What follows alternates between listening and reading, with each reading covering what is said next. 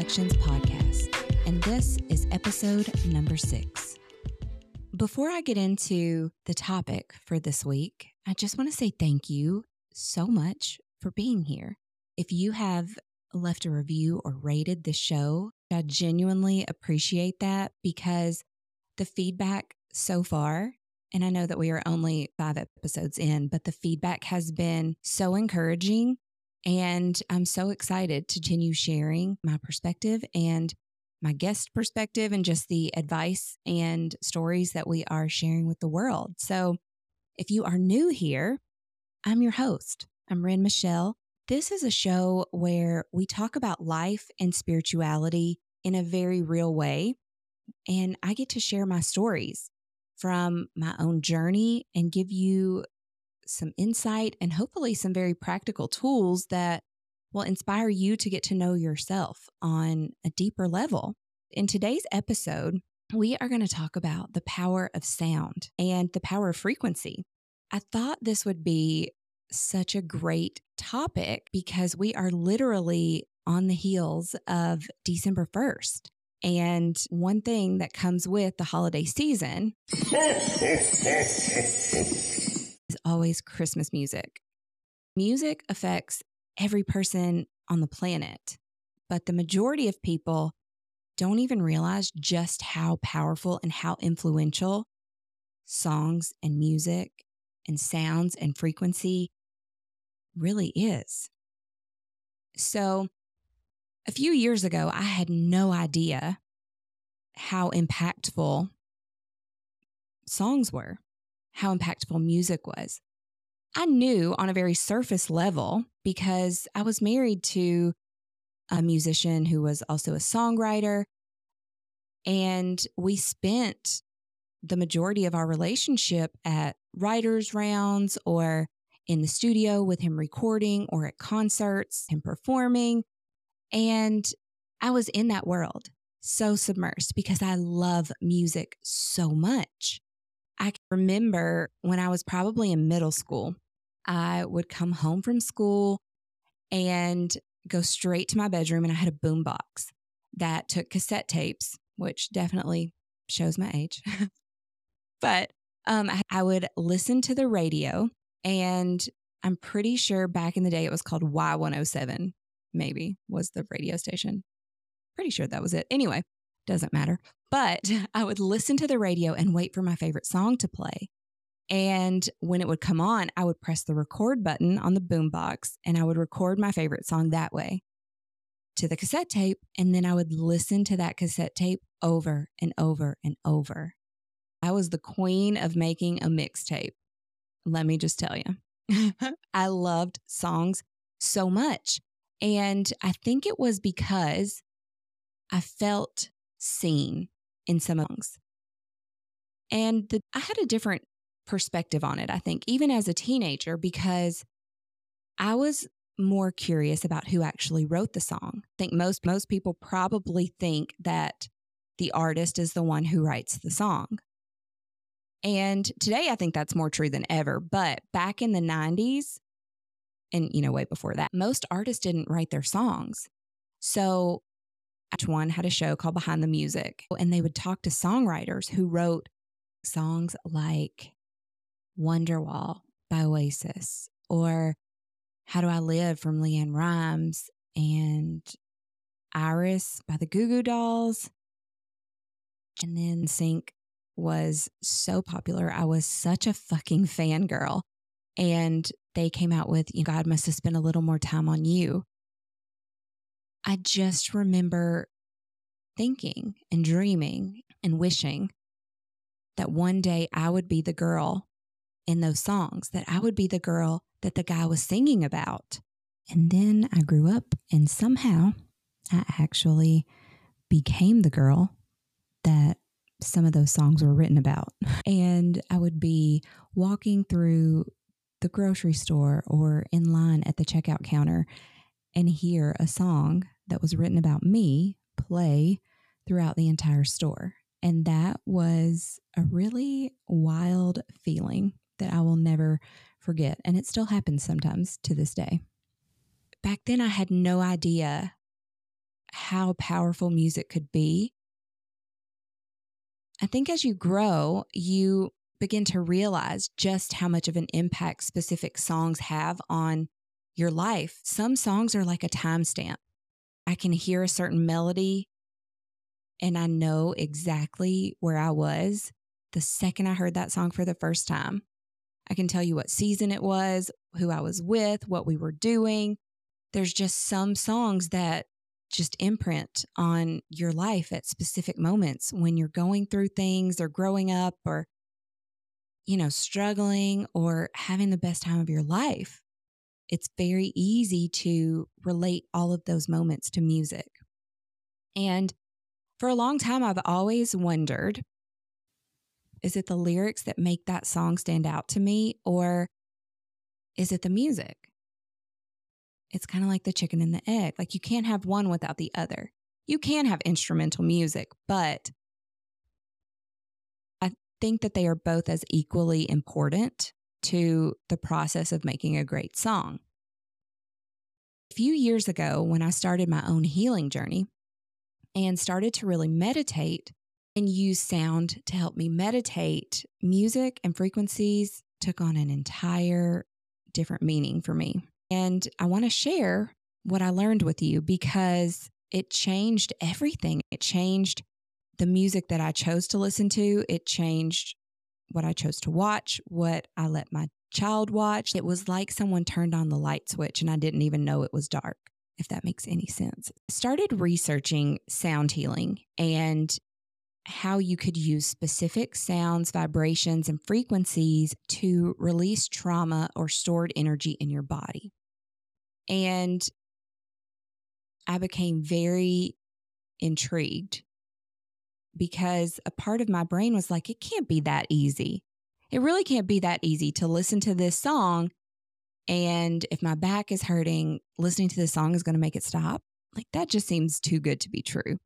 So I want to explain to you guys how music can actually affect your physical body, your mind and body as well as everything around you at any moment, it's all in a constant state of vibration. And sound is a vibration that resonates with your soul. It can literally be felt in every fiber of your body, which is why sometimes when you hear a song for the first time, like you'll get cold chills or the hair will stand up on your arms. I don't think that many people stop to actually think about the sounds that are always around us, wherever we are.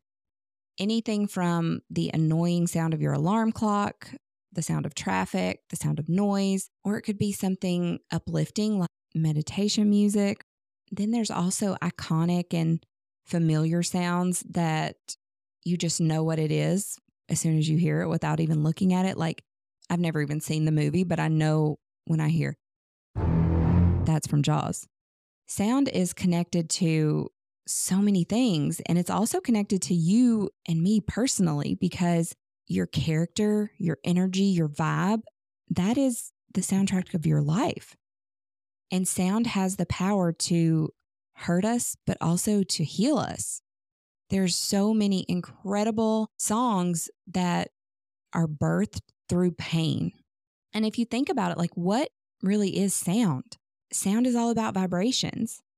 The source of a sound, it vibrates and it'll bump into some air molecules and then it results in this wave of vibrations that travel through the air, gets into your eardrum, which also vibrates.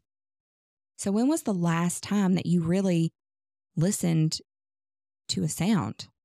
Like you actually listened to music intentionally or listened to birds chirping or if you noticed the construction out your window or when you really listen to another person speaking, probably wasn't that long ago. But have you ever thought about the frequency of that sound? Probably not.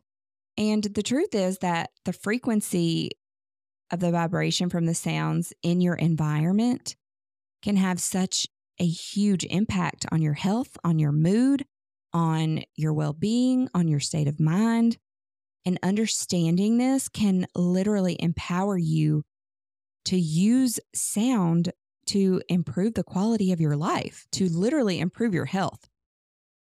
What is sound healing is a question that I get a lot because if you are not familiar with my work, I have a sound healing and meditation studio, and I do group sound healing sessions where a small group of people will come in, they'll lay on a mat, they'll have an eye mask, and I use some essential oils, and then I play specific frequencies and specific songs in the background, but I also play specific instruments that are tuned to specific notes over your body.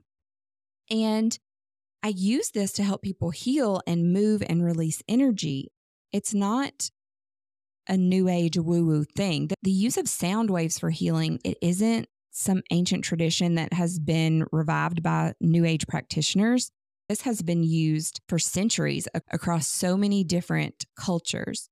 And you've probably heard of Tibetan singing bowls. The monks, they chanted. A lot of Indian tribes, they, they did drumming circles.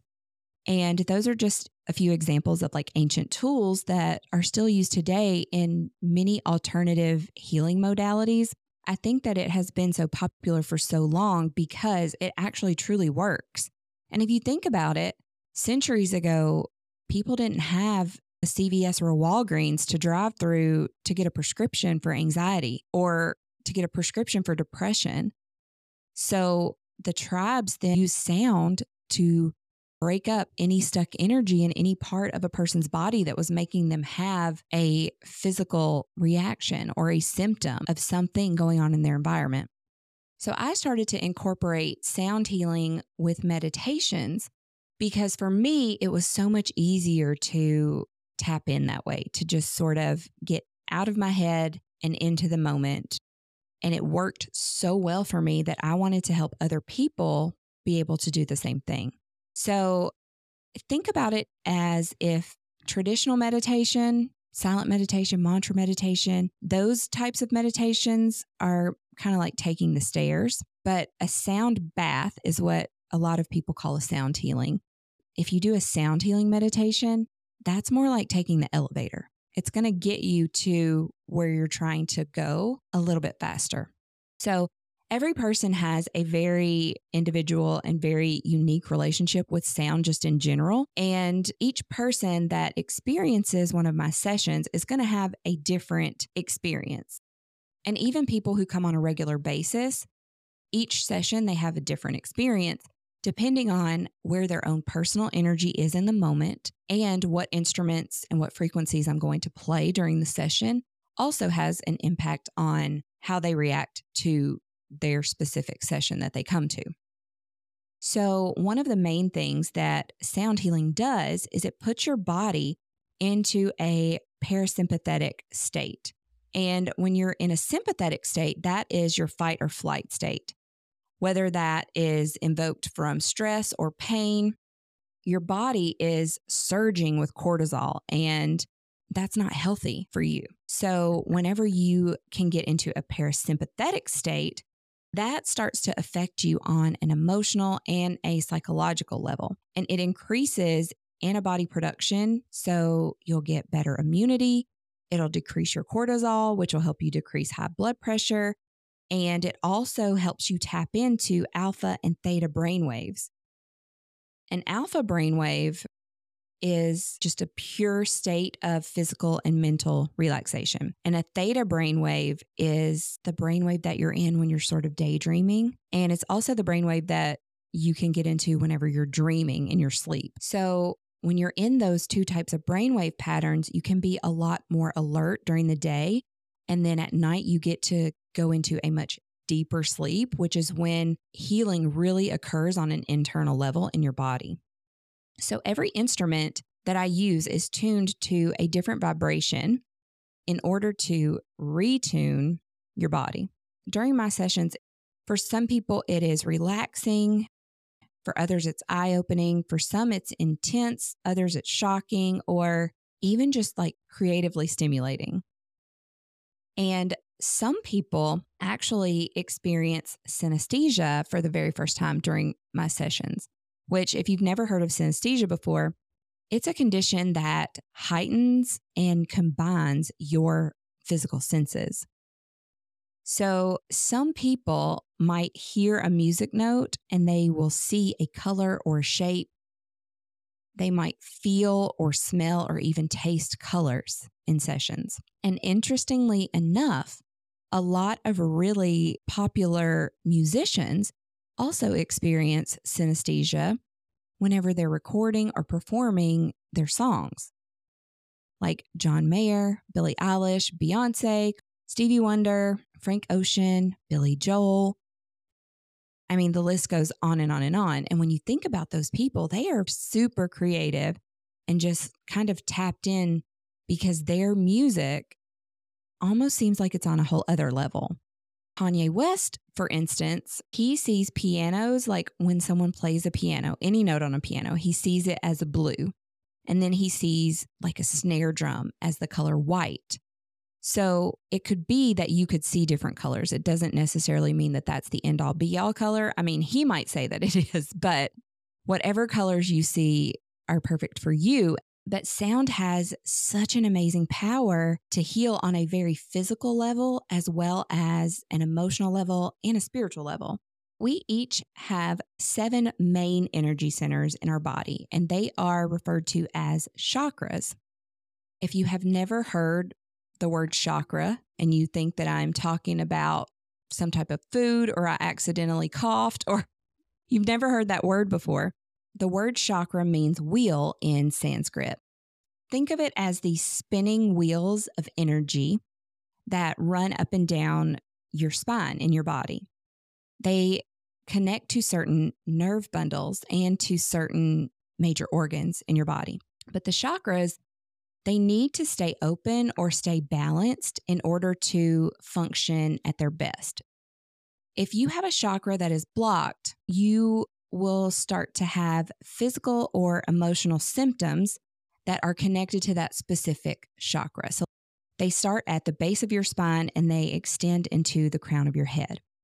And there's actually 114 different chakras in your body, but these are the seven main ones that most people begin to work with. So don't focus too much on them. I'm going to do a completely separate episode going over all the chakras. Just realize that there's kind of these little spinning energy balls that run all up and down your spine that control your own energy levels and how you feel. When I learned this, that's when I got really into sound healing and incorporated sound healing into my meditations. The way that sound healing works is our bodies are made up of over 70% of water, and sound will make water vibrate. So, with the crystal sound bowls that I use in my sessions, when I play those around you or over your body, the water in your body will start to vibrate, which will break up any stuck or blocked energy in any of your chakras. So each chakra has a specific note that it correlates to. If I play that specific note over your body and your chakra is blocked, it's going to vibrate that energy to help release it out of your body. That's why a lot of times when people leave a session, they feel clear or they just feel so much lighter and it's because the energy that was kind of stuck in certain places is now broken up. So it can flow a lot easier. Depending on what instruments I play during a session, depends on where you might feel the actual vibration from the instrument in your body. So if I played like the drums, anything with a low tone, you're going to feel it in your lower chakras. If I play anything in a higher range, you're going to feel that in your higher chakras from your heart to your crown. So each chakra correlates with a specific musical note. You don't have to remember this, but I'm going to give a list just in case you're curious. And I'll also put this in the show notes. But the root is C, the sacral is D, the solar plexus is E, the heart is F, the throat is G, the third eye is A, and your crown is B. I'm going to give you an example so that you can kind of tie this back to your own life and see how this actually works. If you ever hear a song that instantly makes you cry, like Adele, her voice, there's just something about it that when she sings, it makes me so emotional. The hair on the back of your neck could stand up. You could get cold chills. Like People could cry. You can just feel it. And a lot of times with my ex husband, whenever we would do writers' rounds, he would sing songs and they were very personal, emotional songs to him. But you would look around the crowd and every person in this bar is crying because the notes that he played specific songs in, the notes that he sings, they touch people in a way that is very unexpected, in a way that a lot of times they don't even know why they're crying. They just can feel his emotion through the notes. A really practical example is if you have ever heard the song Back That Ass Up by Juvenile, if you're younger than 30, you may not have ever heard that song. So just Google it, or I'll put a link to that in the show notes also. But back in my day, whenever that song would come on, the very first note would hit, everybody knew what song that was. And instantly, when you hear the first beat drop, a part of your body would start to move. You would just start to dance. The reason that as soon as you hear that first note of that song, you start dancing is because the first note is D. D is your sacral chakra. That's your passion center. That's your sexual desire. And then the next note that they play is C, which is your root, and then E, which is your solar plexus. So it's literally the lower three chakras are the first notes of that song. So as soon as you hear the beat drop on that, your whole body just starts to dance. And if you think about it, if you Google the lyrics to that song, it's literally saying the same words over and over and over and over. But that song was such a fucking smash because when it came out, clubs were really popular and people would go to that club and they would dance all you have to do is play Back That Ass Up by Juvenile, and the dance floor is going to be packed because those notes resonate on such a level with your lower chakras that it makes your body want to move. And you think it's just because, oh, I really like this song. There's a whole lot more to it than that. It just blew my mind because I was like, why are we not taught this in school? Like, this is really important and impactful information. So, this works with music that you can listen to in your car. It works with music that you listen to at home. It's not as intense, it's not the same experience as coming to a sound healing, but it, you can still experience benefits if you listen to the right types of music and the right songs and the right frequencies through headphones at home, which it's so fucking powerful. So if you're interested to maybe try a sound bath at home, I'll put a link in the show notes so that you can listen to some of the playlists that I actually use in the sessions that I do in person. I would definitely suggest listening with headphones and not necessarily while you're driving. A lot of times I'll listen when I'm in the bathtub, like soaking in the tub in water. I meditate really easily in water just with headphones on. So Please don't electrocute yourself. I'm not trying to get sued, but if you want to try that, um, please be my guest. But yeah, I'll put the link to those playlists in the show notes so you can get that. So I want to bring this back around to the season that we are currently in, which is the holiday season, and just show you how you can start to observe the way that certain sounds make you feel. Take one of the most distinctive or inescapable depending on your perspective, elements of the holiday season is Christmas music. And it's just this familiar collection of songs that begin to take over literally every radio station and filter through every coffee shop in every retail store, usually beginning right around Thanksgiving weekend. And it essentially becomes the soundtrack for the entire month of December.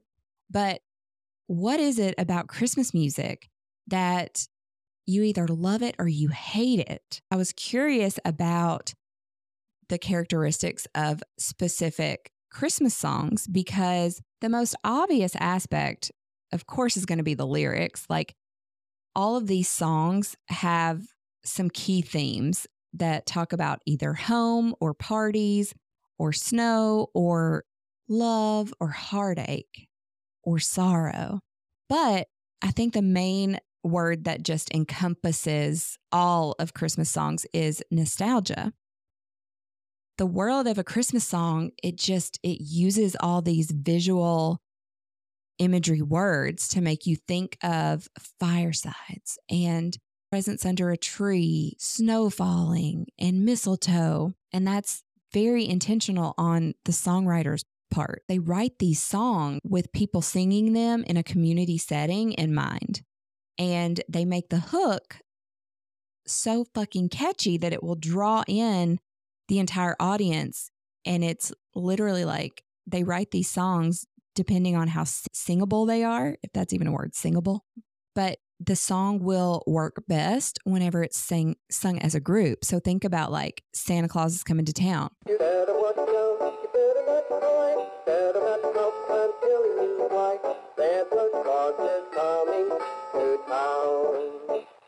I don't think anybody would say that's their favorite song, but everybody in America probably knows the words. And here's the thing about Christmas songs they are pretty much, with only a few exceptions, the exact same songs that they play year after year after fucking year. White Christmas, I'll be home for Christmas, Blue Christmas. All of these Christmas songs, and they talk about mistletoe and sleigh bells, and it's not anything that's that's really real life. Like, I mean, I've seen mistletoe and I've heard sleigh bells, but I'm not snowed in and wrapping presents and going Christmas caroling. I mean, I think in in everybody's mind, like, yeah, that would be great if that was real life, but it's not. Um, so I thought I was like, okay, what is the general theme of Christmas songs?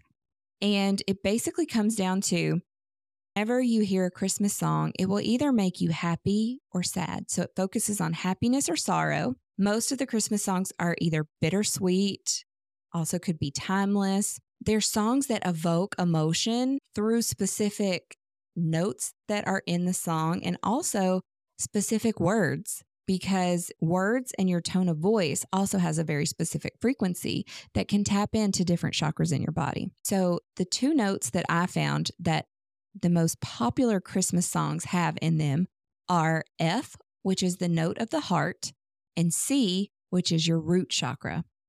So if you think about it in all these songs, the very first note they're playing is a note that resonates with your heart chakra.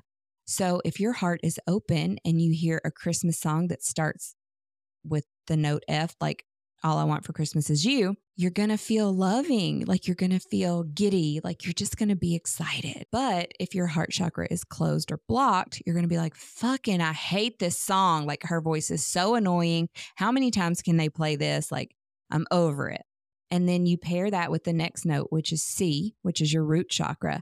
And that is where your safety and your security lives and your foundation. So when you think about it from a very spiritual point of view, if I'm going to write a Christmas song and I want it to touch people, if I want it to be a song that is played year after year that people love, I'm going to start with F and C as my two notes for the melody. And I'm going to sing in those notes because I want people to feel love and safe and secure. Is the foundation for childhood or like how they grew up or how they wanted to grow up.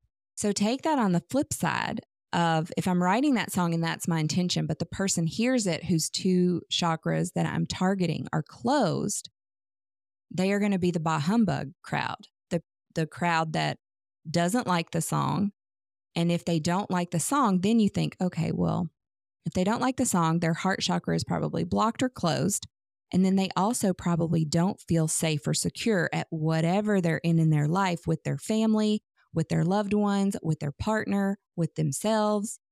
So they're not going to like the song.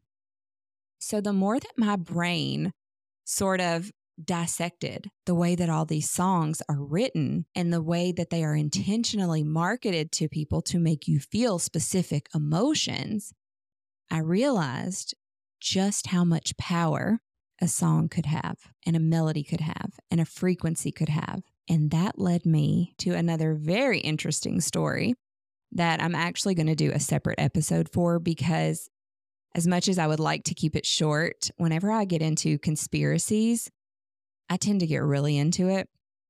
And it's so fascinating. So, if you're curious about how a specific organization used sound to manipulate members, listen to the next episode.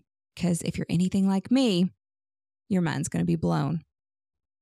So that's going to do it for this episode. And I hope that you heard something that maybe you didn't know already and something that maybe made you think or maybe want to research something else. That's the entire point of this podcast.